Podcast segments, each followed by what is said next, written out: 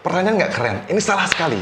Justru pertanyaan adalah bisnis paling keren sekarang. Seharusnya. Se- karena ini adalah bisnis akhir zaman, Mas. Sampai okay. akhir zaman. Uh. Sampai kapanpun orang bakal butuh makan. Itu makanya anak muda ngapain bisnis di lain-lain. Yeah. Oke, okay, kita mm. di pangan aja. Mm. Di perikanan lah, di mm. peternakan atau di pertanian. Mm. Pasti bisa hidup dan mm. sampai akhir zaman.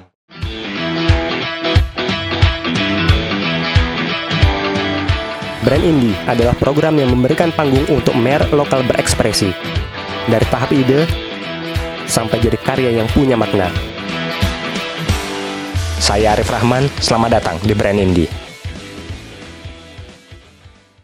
Kalau kita bicara produk pertanian, selama sepuluh sampai dua puluh tahun terakhir, bisa dibilang tidak banyak anak-anak muda yang menggeluti bidang ini.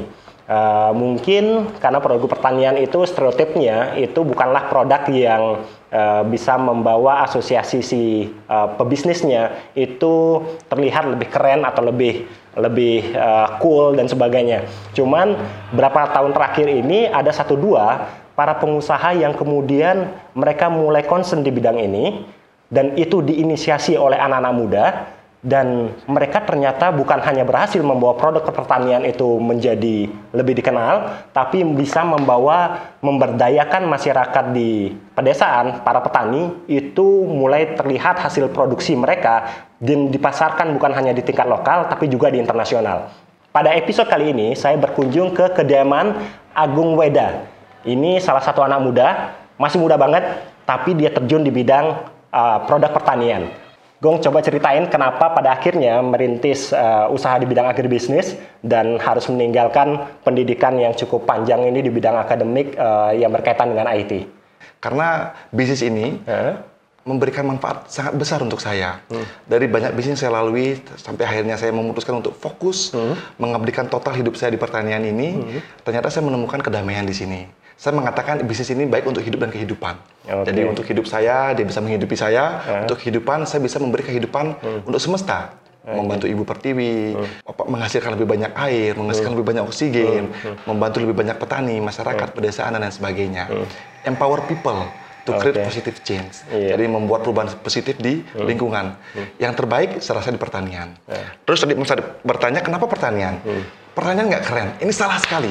Justru pertanian adalah bisnis paling keren sekarang. Seharusnya. Se- karena ini adalah bisnis eh. akhir zaman, Mas. Sampai okay. akhir zaman. Eh. Sampai kapanpun orang bakal butuh makan. Eh. Gitu. Kalau kita ngomongin S D Gs, U N, P B B, okay. eh. ada tiga hal yang eh. akan sustain sampai eh. kapanpun. Yang pertama itu pangan. Hmm. Pangan itu pertanian, peternakan, hmm. perikanan. Betul. Karena orang harus terus makan, kan? Betul. Dan hmm. itu strength kita di Indonesia. Hmm. Itu kekuatan bangsa ini. Hmm. Itu. Makanya anak muda ngapain bisnis di lain-lain. Eh. Oke, okay, kita hmm. di, di, di pangan aja. Hmm. Di perikanan lah, di hmm. peternakan atau di pertanian. Hmm.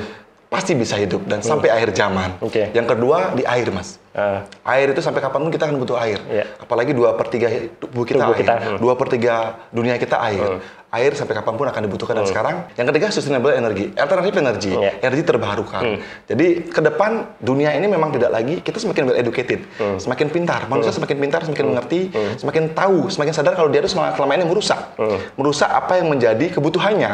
Yeah. Dunia dirusak, air dirusak, alam okay. dirusak dengan okay. ekspor. Yeah. pencarian tenaga fosil, mm. dan alternatif energi adalah salah satu solusi mm. untuk membuat dunia lebih baik. Jadi pertanian, air bersih, atau energi terbarukan. Betul. Dan sebagian besar itu kita punya sebenarnya. Kita punya, itu strength kita. Uh-uh. Kalau kita ngomongin pangan, kita punya lahan yang mm. ribuan hektar. Mm. Kalau kita ngomongin perikanan, kita punya laut banyak sekali. Okay. Kalau kita punya peternakan, wow, kita punya segala jenis hewan bisa hidup di Indonesia. Okay, okay. Itu bisa kita budaya. Hmm. Kalau kita ngomongin air, kita hutan banyak sekali. Hmm. Kita jaga. Hmm. Jadi si Agung ini bukan hanya melihat dari sisi bisnisnya, tapi juga dari sisi filosofisnya. Betul. Nah, dari sisi filosofisnya ini udah ideal banget nih. Sampai uh, apa namanya bisnis akhir zaman itu tidak akan lepas dari yang namanya pangan. Nah, tapi kalau dari sisi bisnisnya, kita harus bicara dulu kenapa Agung pada akhirnya masuk ke industri ini. Agung bilang kalau pengalaman dia membangun bisnis itu sudah dimulai dari waktu dia kuliah.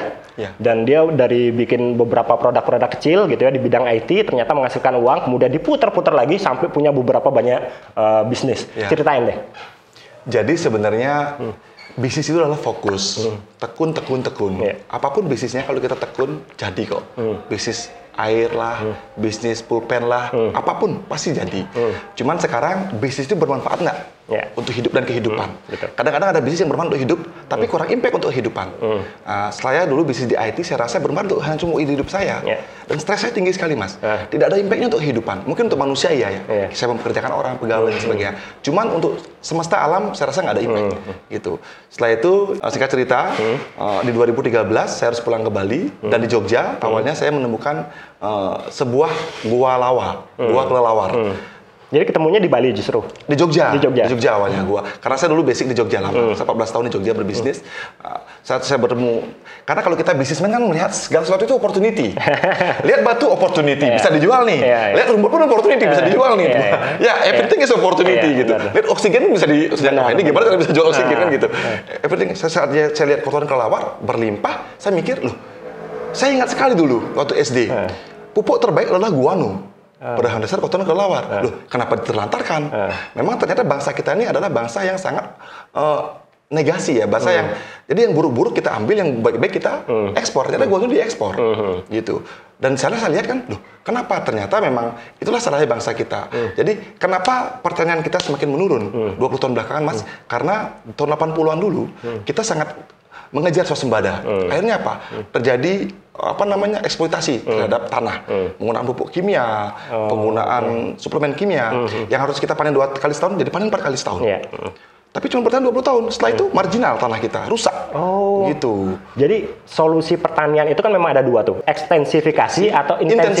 intensifikasi. Ya. Rupanya intensifikasi ini dalam jangka pendek bisa jadi solusi, tapi jangka panjang justru merusak tanah. Betul. Oh, okay. Kenapa Thailand, Jepang, Korea atau Vietnam growth-nya bagus karena mereka perlakuan organik, nature farming.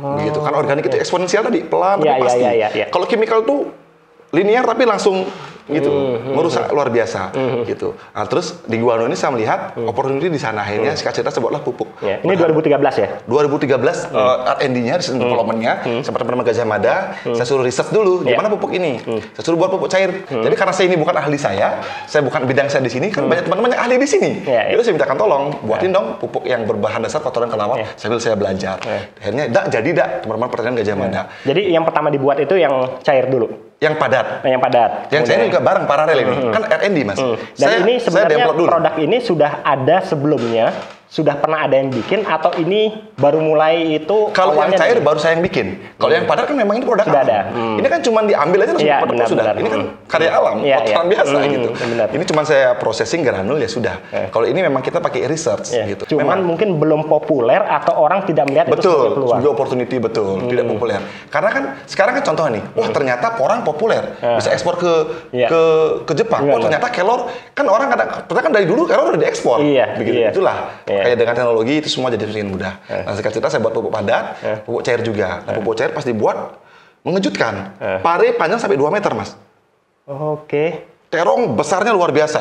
Okay. Karena ternyata ini Z P T-nya tinggi sekali, zat perangsang tumbuh namanya. Eh. Dan dia mengandung N P K. Itu N P K itu nitrogen, fosfor, kalium yang memang dibutuhkan tanaman. Hmm. Gitu. Itu untuk semua tanaman atau semua hanya... tanaman.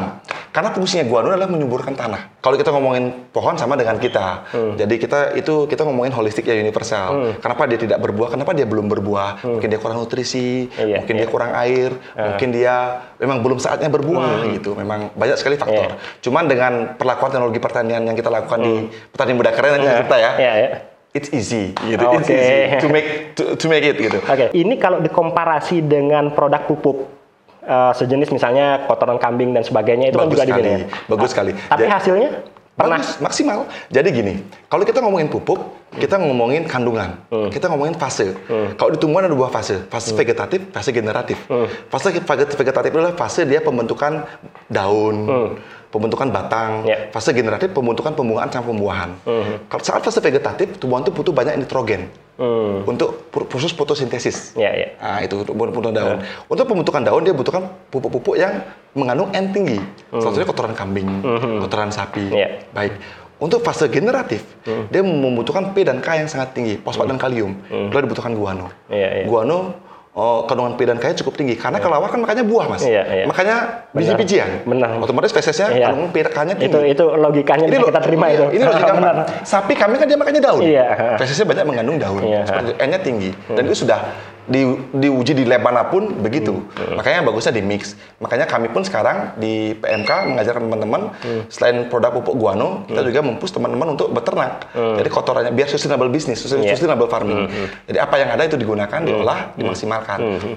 Kekurangan kandungannya baru ditambahkan guano. Nah, nah, kalau suplainya susah dicari, maka harga jualnya tinggi. Tinggi. Sangat kalau tinggi. Harga jualnya tinggi, apa konsumen harus memilih gitu ya? Pada saat dia harus beli produk pupuk kan mereka maunya yang uh, harganya murah, terjangkau, apa. Benar. Nah, kan relatif. Hmm. Mahal itu kan dari sudut pandang mana, Mas? Hmm. Kalau misalnya guano, guano hmm. ini koefisiennya satu banding dua puluh lima. Satu sak yeah. guano sama dengan dua puluh lima sak kotoran sapi. Oke. Okay. Nah, jadi okay. untuk satu pohon guano, contohnya pohon mangga tadi, hmm. dibutuhkan cuma sepuluh kilogram aja. Iya, yeah, yeah. tiga ribu per kilo. Yeah. Berarti tiga puluh ribu saja. Hmm. Sedangkan pohon mangga bisa ngasilkan sampai seratus kilo. Yeah. Sampai satu juta rupiah yeah. kalau dijual. Yeah. Buahnya, satu yeah. pohon. Yeah. tiga puluh ribu berburu satu juta kan jauh sekali. Okay. Tidak sampai satu persen. Dan petani pun memang kita edukasi, Mas. Jadi, yeah. kenapa harus memupuk? Kenapa harus menggunakan pupuk yang uh, lengkap gitu? Mm-hmm. Karena kadang-kadang petani kenapa buahnya sedikit, kenapa buahnya kecil, karena pupuknya nggak lengkap, nutrisi yeah. nggak lengkap. Sama kayak kita. Mm. Kita makan nasi toh benar, kan, benar. kan energi kurang. Harus empat sehat lima sempurna. Betul, ya. betul. Tanaman juga begitu sama. Yeah, yeah. Jadi, kita mulai jualan distribusi. Mm. Di dua ribu lima belas mm. kita mulai distribusi. dua ribu empat belas yeah. lah. Mm. Kita mulai distribusi di Bali, B to B juga dengan mm. perusahaan sawit, mm. beberapa teman-teman mm. relasi. Mm. Udah jalan. Mm. Terus singkat cerita diterima bagus oleh pasar yeah. dan tidak mudah, Mas. Yeah. Jualan pupuk ini beda dengan jualan air mineral, yeah. beda dengan jualan kopi. Jualan kopi, kopi minum enak beli. Yeah. Pupuk coba dulu dong, yeah. nunggu setahun, yeah. nunggu enam yeah. bulan. Yeah. Tapi dalam proses menunggu itu, yeah. saat kita ada syukur di situ proses yeah. bisnis ya, yeah. saat kita mau ikhlas, yeah. di sana mendapatkan kelimpahan yang lain, yeah, yeah. rezeki yang lain, yeah. kenal sama petani. Benar, benar. Banyak petani kita mm. kenal. Mm. Jadi awalnya mereka cuman membeli pupuk, akhirnya yeah. ada ikatan lain yeah, gitu. Yeah. Jadi proses tahun itu malah saya jadi multiplier untuk networking. Yeah. Networking di petani. Tapi seperti itu bisnis lain sudah ada ya, cuman khusus di sini aja. Khusus di sini aja. Bisnis lain ada, cuman udah di-running sama oh, okay. tim. tim. Saya cuma lain. ngambil istilahnya. Jadi jujur, hmm. saat saya dua ribu dua belas saat down hmm. semua itu, hmm. bukan, bukan semua sih, saat saya down itu uh, bisnis saya delegasikan, saya fokus sama Tuhan. Tuhan, saya bilang sama Tuhan, Tuhan kasih saya bisnis yang hmm. baik untuk hidup dan impact sama kehidupan. Hmm. Dan saat saya menemukan ini, saya, wah ini dia. Hmm. Gitu. Jadi setelah itu jalan, gua ini jalan, hmm. singkat cerita, mulai menjual, mulai hmm. menjual, growth-nya bagus, mulai ada bayar dari luar, hmm. uh, dan sekarang kita sudah distribusi ke seluruh Indonesia, di Bali juga retail, kita hmm. punya agen-agen hmm. di seluruh Bali, dan ekspor juga sudah jalan ke ini, ini ya. Produk ekspor kita. Yang ini, sudah diekspor yang ini? Ya, ini yang ekspor, kemasan hmm. sekilo. Ini kita ekspor ke Vietnam. Vietnam ini minta banyak, Mas, tapi saya cuma kasih satu kontainer, satu kontainer per bulan. Oke, gitu. Oke. Jadi dia ekspornya sekarang uh, satu kontainer per bulan. Itu berapa, berapa apa nih? dua puluh ton. dua puluh ton. dua puluh ton saja. dua puluh ton. Ya, dua puluh. Dan sedikit. Itu semua produksinya ada di Jogja. Di Gunung Kidul ya, betul. Dan apa namanya? Uh, sebenarnya dia minta banyak, cuma saya nggak mau. Karena hmm. kenapa kalau saya ekspor semua dibuat saya di lokal apa? Ya, ya. Gitu. Memang Kanada butuh guano, yeah. Amerika butuh guano, Rusia butuh guano. Yeah. Karena mereka tahu yeah. organik itu solusi yeah. buat future. Yeah. Fokusnya bukan di pupuk ya. Mm. Ini adalah salah satu alat untuk mm. kita membuat dunia lebih baik, Mas. Okay. Gitu.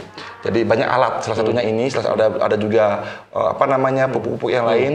Dan fokus kami di people. Oh. Bagaimana empower people. Hmm. Jadi fokus kita bukan di produk, fokus kita bukan di hasil, hmm. fokus kita bukan di penjualan, maaf. Hmm. Fokus saya di people. Yeah. Jadi saya yakin saat saya bisa develop people, sahabat saya, semeton saya di Bali, saudara saya di Bali, hmm. mereka lebih pintar, mereka lebih punya nilai hmm. tambah, mereka lebih sejahtera, Bali akan lebih baik. Dan okay. ke depan otomatis saya akan menerima lebih banyak. Okay. Jadi fokus saya lebih banyak memberi hmm. sih. Gitu. Oke. Okay. Nah, ini secara teknis gimana? Jadi produknya diambil di ditambang di Jogja. Mm-hmm. Uh, di Bali kan ada juga untuk kotoran kelelawar. Tidak. Apa? Gak ada. Ada di Gua Lapa, cuman kan itu bisa di. Iya benar. Kalau ya misalnya diambil dari uh, Jogja, kemudian pengemasannya di sini atau gimana? Bukan. Semua uh, perlakuan di, di sana, karena kan mm. efisiensi, Mas. Kalau mm. saya buat pabrik lagi di Bali kan tidak yeah, efisien, yeah. cost too much mm. gitu. Jadi prosesnya mm. satu, excavation atau penambangan, mm. menambang, namanya okay. eksplorasi. Mm. Kita eksplorasi itu kita kerja dari jam delapan pagi mm. sampai jam tiga sore aja. Mm. Dan itu secara natural setiap hari ada berapa banyak sih kotoran kelelawar? Banyak sekali kan, kelelawar masih banyak. Itu, itu sebenarnya sudah tertambang semua atau sebenarnya masih masih bisa ditambang lagi? Banyak sekali, Mas. Kapan saja main ke gua? Uh. Banyak sekali karena ini gua gua lawa, yeah. gua tua. Artinya belum semua tahun, bisa diambil ya. delapan tahun. Iya. Hmm. Guanya panjang, ini baru lapisan luar aja. Hmm. Yang sudah memfosil guanunya. Okay. Uh. Sudah sudah berusia ratusan tahun guanunya. Oh, okay. Udah batu dia. Iya, yeah, yeah. Sudah membatu. Yang basah masih di dalam masih banyak. Mm-hmm. Gitu. Kita nggak nambang yang basah. Yeah, kita nambang yeah. yang sudah memfosil. Yeah, mm.